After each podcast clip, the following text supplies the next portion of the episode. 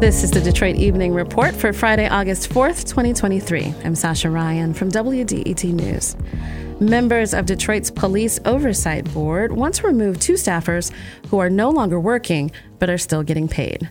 The Board of Police Commissioners' former interim chief investigator and former interim secretary were placed on administrative leave in March and have since been replaced.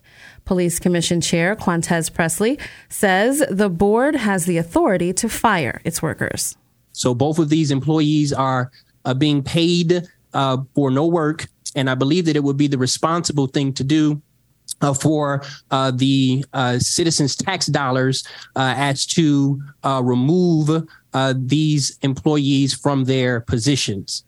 Pressley's move to remove the staffers was blocked by a vote Thursday. Detroit's law department warned keeping the two longtime staffers in temporary positions is in breach of the city charter.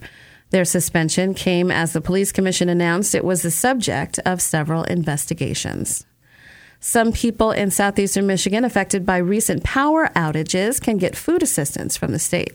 The Department of Health and Human Services says residents who receive food assistance through the SNAP program may be eligible for up to a whole month's worth of replacement assistance. The actual amount depends on how much food was lost during last week's power outages.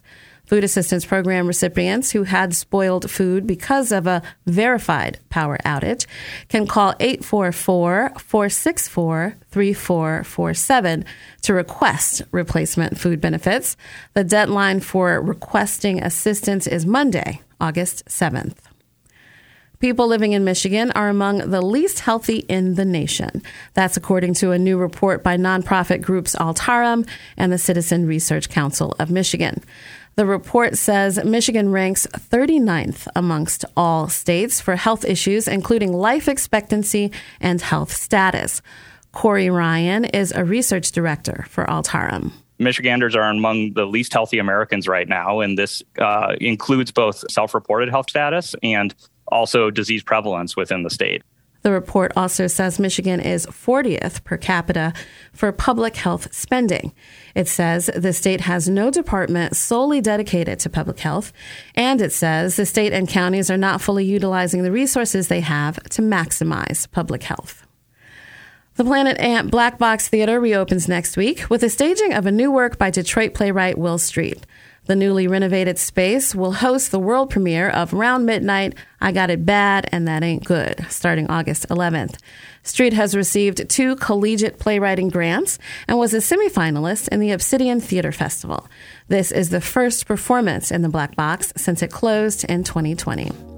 Thank you for joining us for the Detroit Evening Report, a production of WDET, Detroit's NPR station.